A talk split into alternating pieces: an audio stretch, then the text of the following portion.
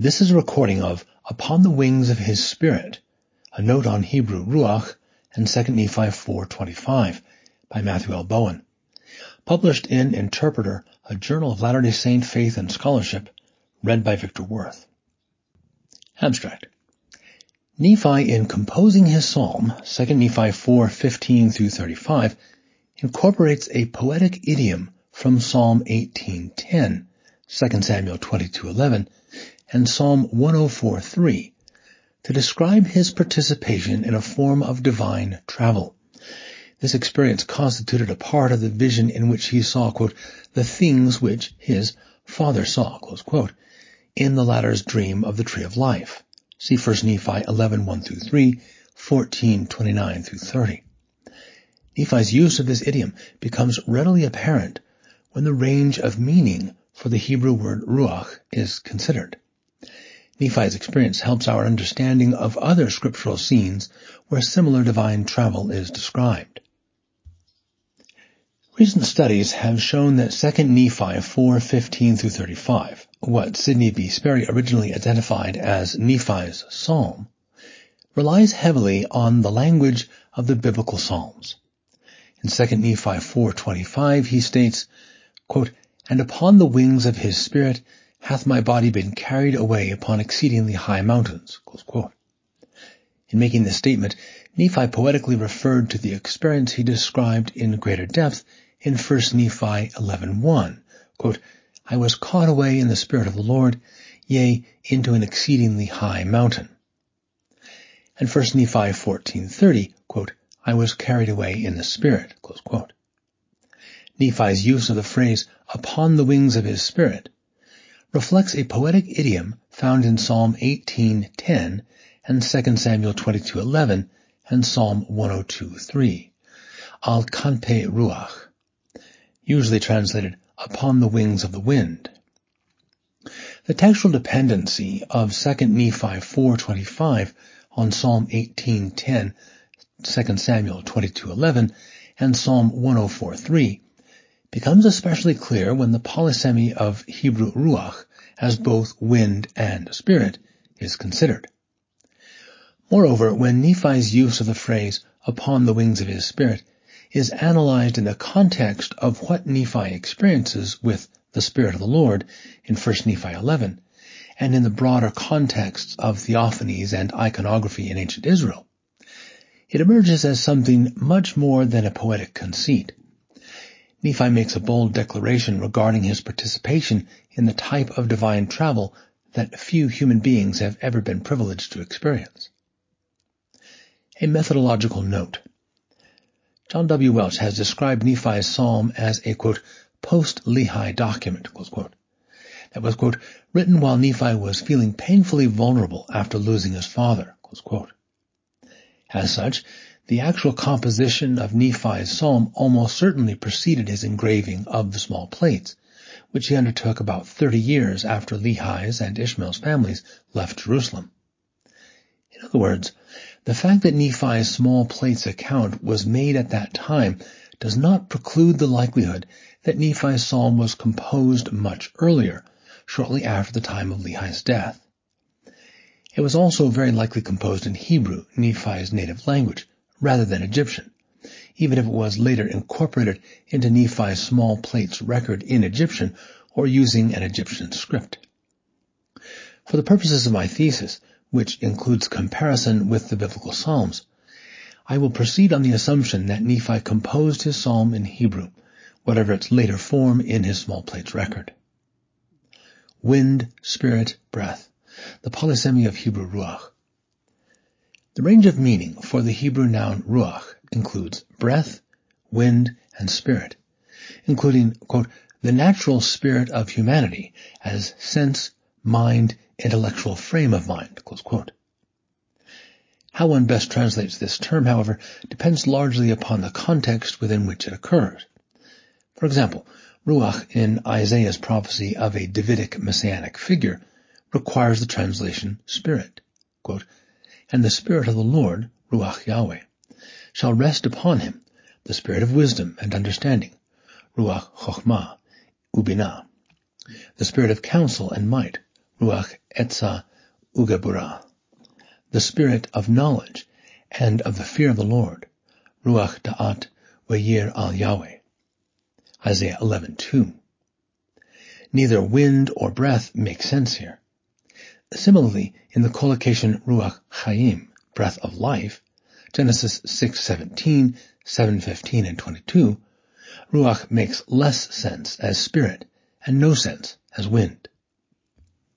Sometimes the context allows for ambiguity.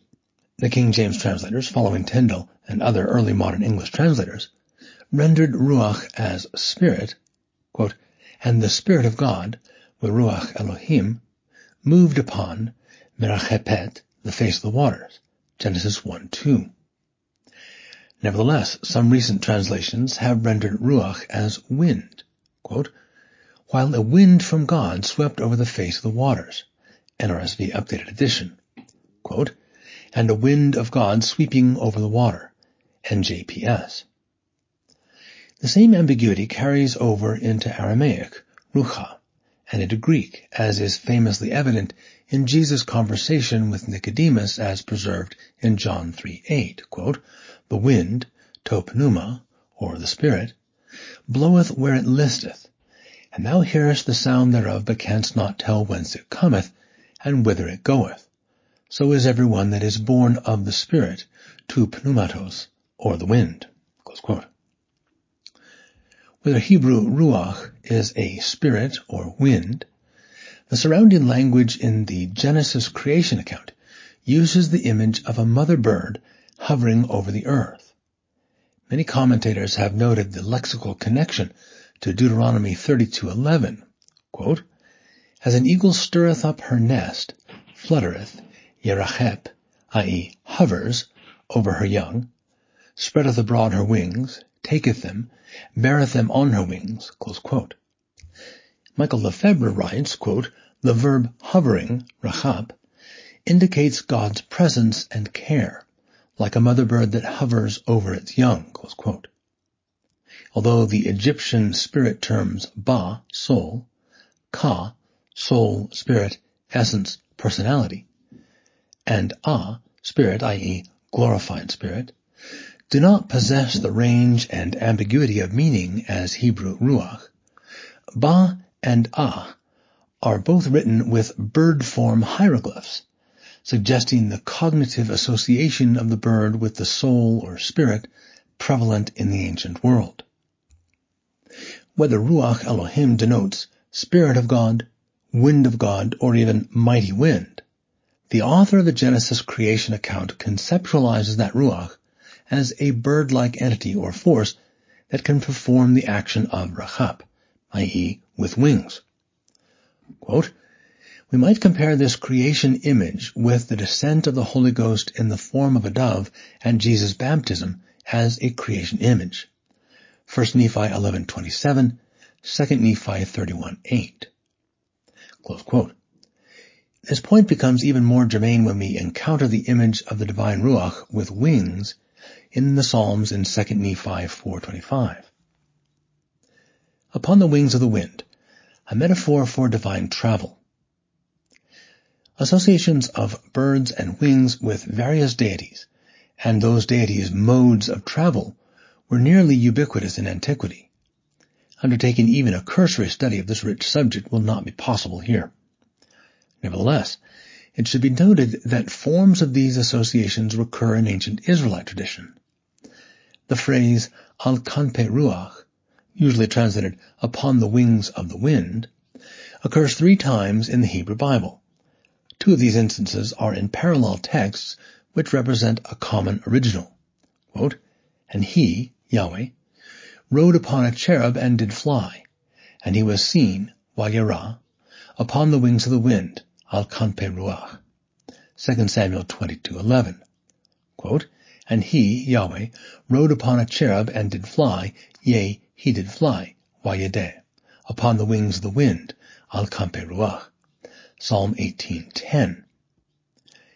In one of the poetic couplets in this liturgical temple hymn, the psalmist matches or sets in parallel the winged ruach with a cherub, a divine being seen in vision and depicted in the temple iconography with wings, which in this poetic conception serves Yahweh as a kind of steed. In other words, like the winged cherub, the winged ruach serves as a mode of divine transportation. The symbolism of the wings in this context would be congruent with Joseph Smith's explanation that, quote, wings are a representation of power to move, to act, etc., in Divine Visions, D&C 77.4.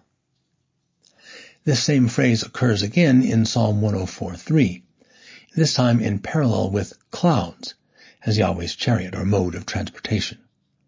Quote, who layeth the beams of his chambers in the waters, who maketh the clouds his chariot, who walketh upon the wings of the wind, al kanpe ruach, who maketh his angels spirits, his ministers a flaming fire. Psalm 104, 3 through 4. Or as the NRSV updated edition renders it, quote, You set the beams of your chambers on the waters.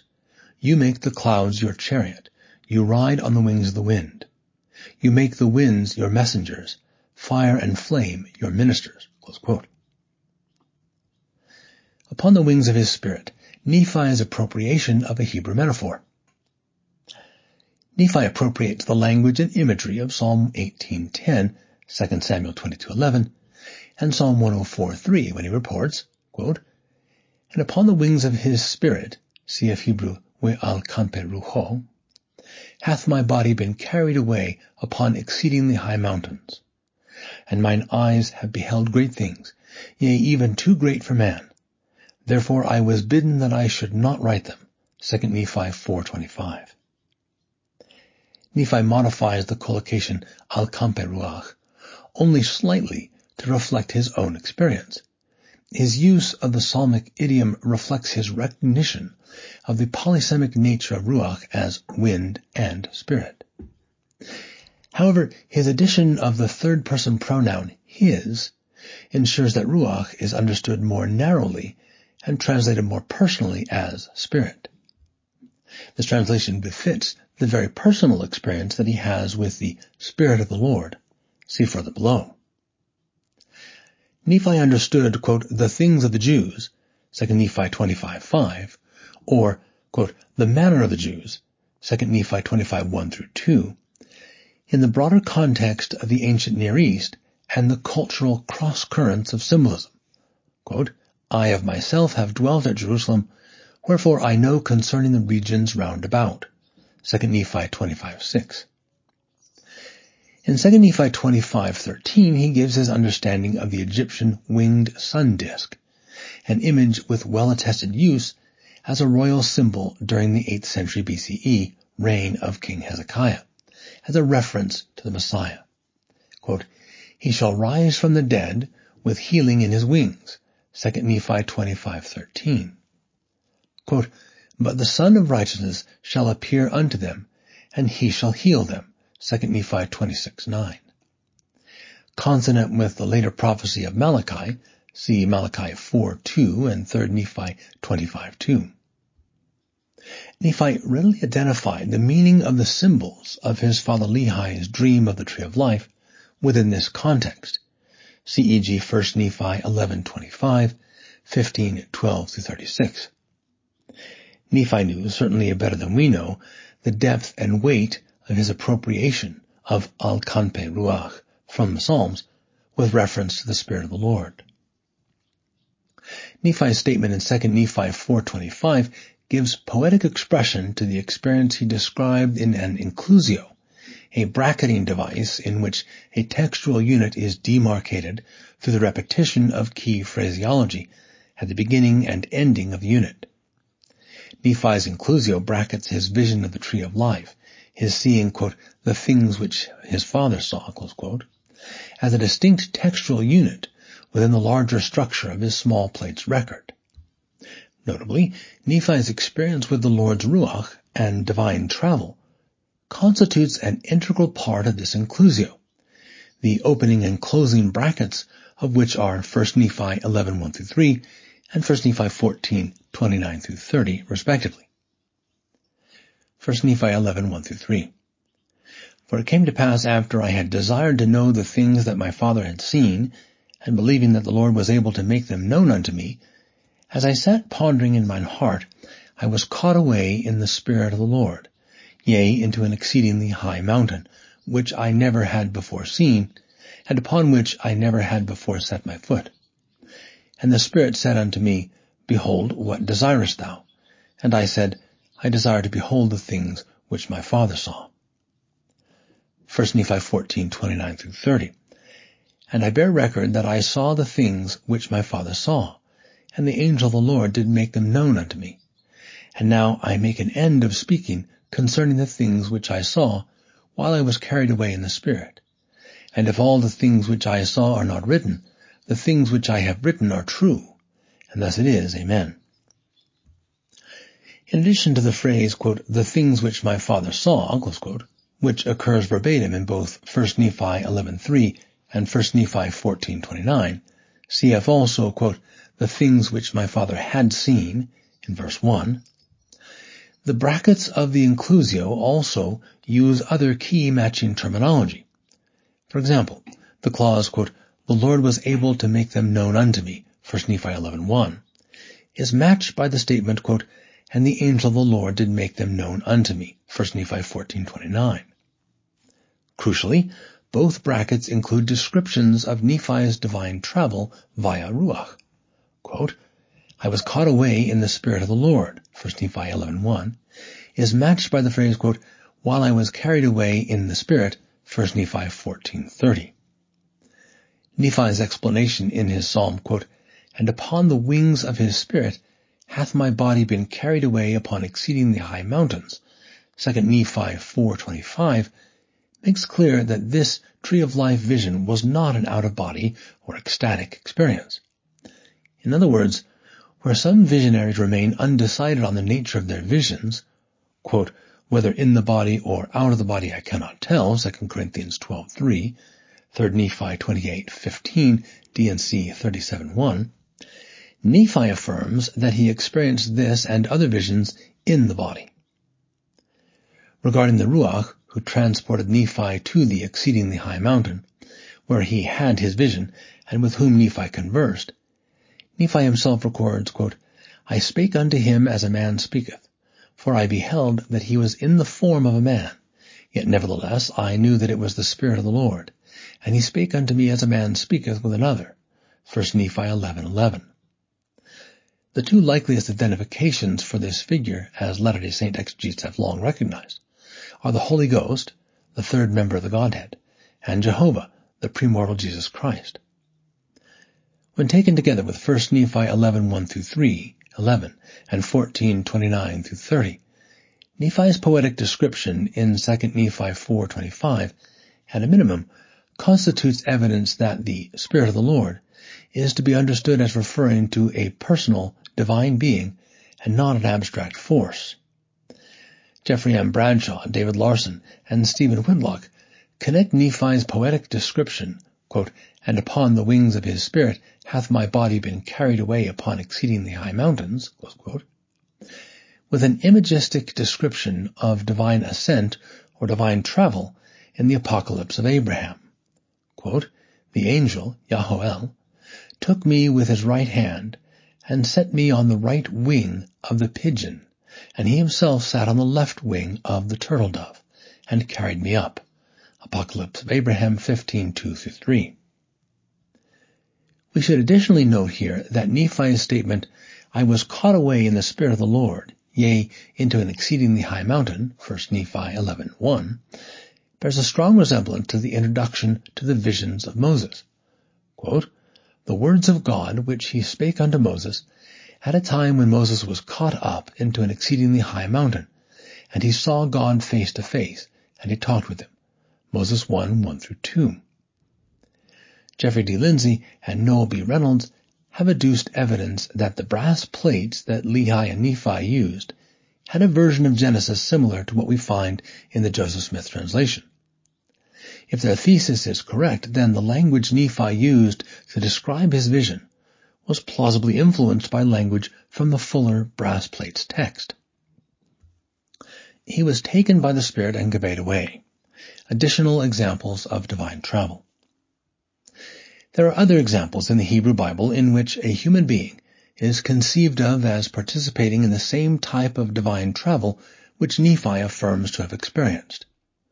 For instance, Ezekiel, a priest turned prophet and a contemporary of Lehi and Nephi, records several instances in which he describes being taken up or lifted up, nes, taken, lakach, brought, bo, or carried, yatzah, to various locales.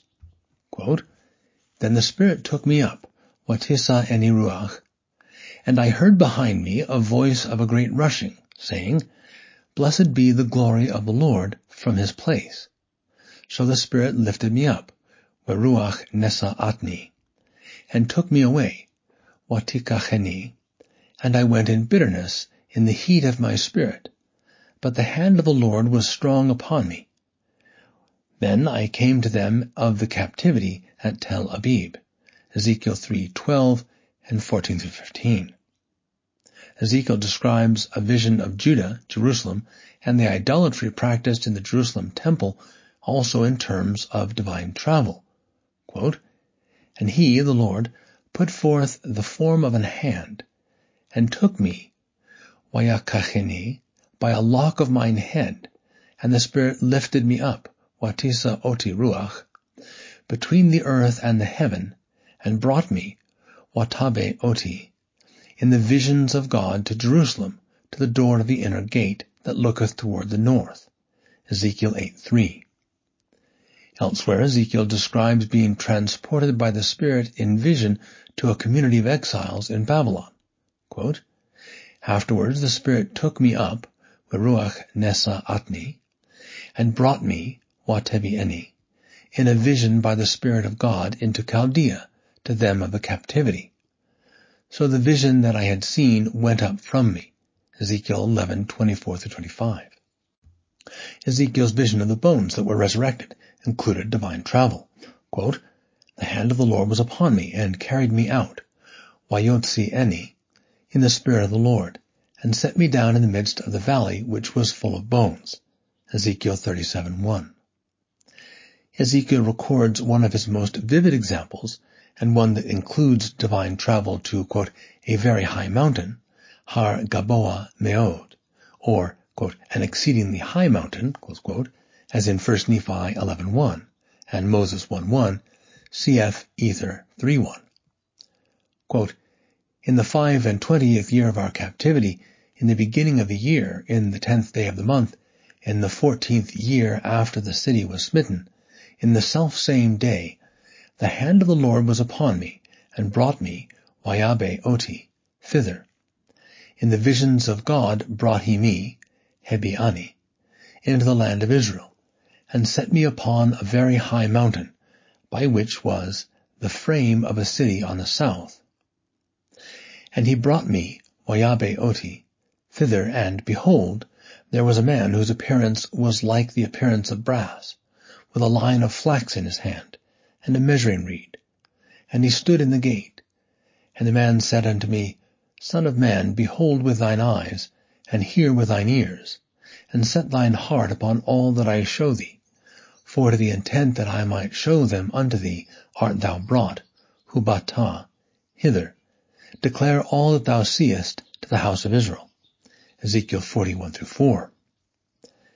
Much of the remainder of the book of Ezekiel, which records Ezekiel's vision of the restoration of the temple, includes similar divine travel language. CEG Ezekiel 40, 17, 24, 28, 32, 35, 48 through 49, 41, 1, 42, 1 and 15, 43, 1 and 5, 44, 1, 4 and 7, 46, 19 and 21, 47, 1 through 4, and 6 and 8.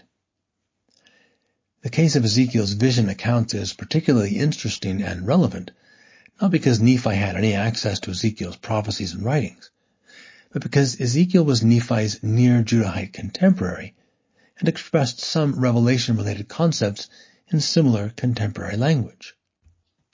But there are further salient examples earlier in ancient Israel's history. After the translation of Elijah, 2 Kings 2, 1 through 11, the sons of the prophets, i.e. disciples of the prophets, did not grasp that he had been taken to heaven. Indeed, they believed that the Lord had spirited Elijah away to another earthly location through divine travel. To Elisha they pled, quote, Let them go, we pray thee, and seek thy master, lest peradventure the Spirit of the Lord hath taken him up, Nesao, and cast him upon some mountain or into some valley. 2 Kings 2.16. The key point is that the sons of the prophets believed that travel by means of the Spirit of the Lord was possible. Several additional scriptural texts depict divine travel as a mysterious reality. Later in the Book of Mormon, Nephi the son of Helaman, after receiving the sealing power like Elijah, participates in this type of divine travel when his life was threatened by those to whom he was, quote, declaring the word of God, Helaman 10.15. Mormon records, quote, But behold, the power of God was with him, and they could not take him to cast him into prison, for he was taken by the Spirit and conveyed away out of the midst of them. Helaman 10.16. In the next verse, Mormon states that Nephi, quote, did go forth in the Spirit from multitude to multitude, declaring the word of God even until he had declared it unto them all, or sent it forth among all the people. Helaman 10.17. It is possible, though not conclusive, that this represents a continuation of this type of travel. In the New Testament, Luke preserves at least one instance of divine travel through, quote, the Spirit of the Lord, in his account of Philip's teaching and baptism of the Ethiopian eunuch in the book of Acts. Luke states that after the baptism, Philip was taken away by the Spirit. Quote, and when they were come up out of the water, the Spirit of the Lord, pneuma kurio, caught away Herpasen, Philip, that the eunuch saw him no more, and he went on his way rejoicing. Acts 8.39. Paul uses this same Greek term, harpazo, to describe being caught up into the third heaven, 2 Corinthians 12.2, and being caught up into paradise. Like Nephi's use of a verb caught away in 1 Nephi 11.1, Paul uses this verb in the context of divine travel to receive revelation. These revelations were indescribable or not permissible for Paul to describe. Jesus was in the Spirit, and it taketh him up into an exceeding high mountain. Excursus on Jesus' divine travel in the wilderness temptation. All of the foregoing has implications for the prophet Joseph Smith's understanding of Jesus' temptation in the wilderness as recorded in the Synoptic Gospels. Following Jesus' baptism, Mark 1.12 records, quote, And immediately the Spirit driveth, ekbale, him into the wilderness. JST Mark 1.10 alters this to read, quote, And immediately the Spirit took him into the wilderness, While on its face that might not seem to be a description of divine travel, the Joseph Smith translation of the other synoptic accounts of the temptation suggests that this is exactly how the prophet understood it. Matthew's account begins with the statement, quote, Then was Jesus led up of the Spirit into the wilderness to be tempted of the devil. The JST changes the entire telos of this experience. Quote, then Jesus was led up of the Spirit into the wilderness to be with God. JST Matthew 4 1. The statement in the canonical text, quote, Then the devil taketh him up into the holy city, and setteth him on a pinnacle of the temple, quote, is emphatically changed to represent the type of divine travel that Nephi and Ezekiel describe, and that we have been exploring here. Quote, then Jesus was taken up into the holy city, and the Spirit setteth him on the pinnacle of the temple. Cf. Ezekiel 37.1 and 42. Then the devil came unto him, and said, If thou be the Son of God, cast thyself down, for it is written, He shall give his angels charge concerning thee, and in their hands they shall bear thee up, lest at any time thou dash thy foot against a stone. JST Matthew 4, 5, 6. Similarly, the canonical text of Matthew 4, 8 reads, quote, Again the devil taketh him up into an exceeding high mountain, eis oros hupsalon, and showeth him all the kingdoms of the world, and the glory of them. Again, the JST removes any intimation of the devil having any agency over Jesus beyond being able to tempt him, describing divine travel that is reminiscent of Nephi's and Moses' experiences. Quote, and again Jesus was in the Spirit, and it taketh him up into an exceeding high mountain, and showeth him all the kingdoms of the world, and the glory of them. JST Matthew 4 8. JST Luke 4 5 makes a similar adjustment to the narrative there. Conclusion.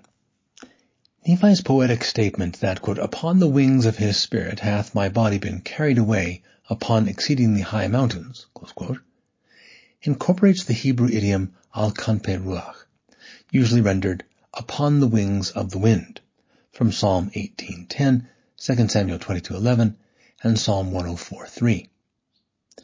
Recognizing the polysemy or range of meanings of Hebrew ruach as wind and spirit, makes this borrowing clear. Nephi's poetic description of having his body carried, quote, upon the wings of the Lord's Spirit, quote, is quite at home in ancient Israelite psalms, including Nephi's psalm, and within a corpus of biblical and ancient Near Eastern iconographs and descriptions of divine travel involving divine beings with wings serving as modes of divine transportation. Author's note, I would like to thank Susie Bowen, Allen Wyatt, Jeff Lindsay, Victor Worth, and Alan Sykes for contributing to the publishing of this article. Matthew L. Bowen was raised in Orem, Utah, and graduated from Brigham Young University.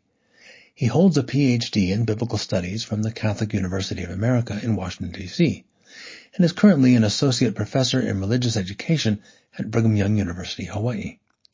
He is also the author of Name as Key Word, collected essays on onomastic wordplay and the temple in Mormon scripture. Salt Lake City, Interpreter Foundation and Eborn Books, 2018. With Aaron P. Schade, he is the co-author of The Book of Moses, From the Ancient of Days to the Latter Days, Provo, Utah, Salt Lake City, Religious Studies Center and Deseret Book, 2021, which received the Harvey B. and Susan Easton Black Outstanding Publication Award from Brigham Young University Religious Education.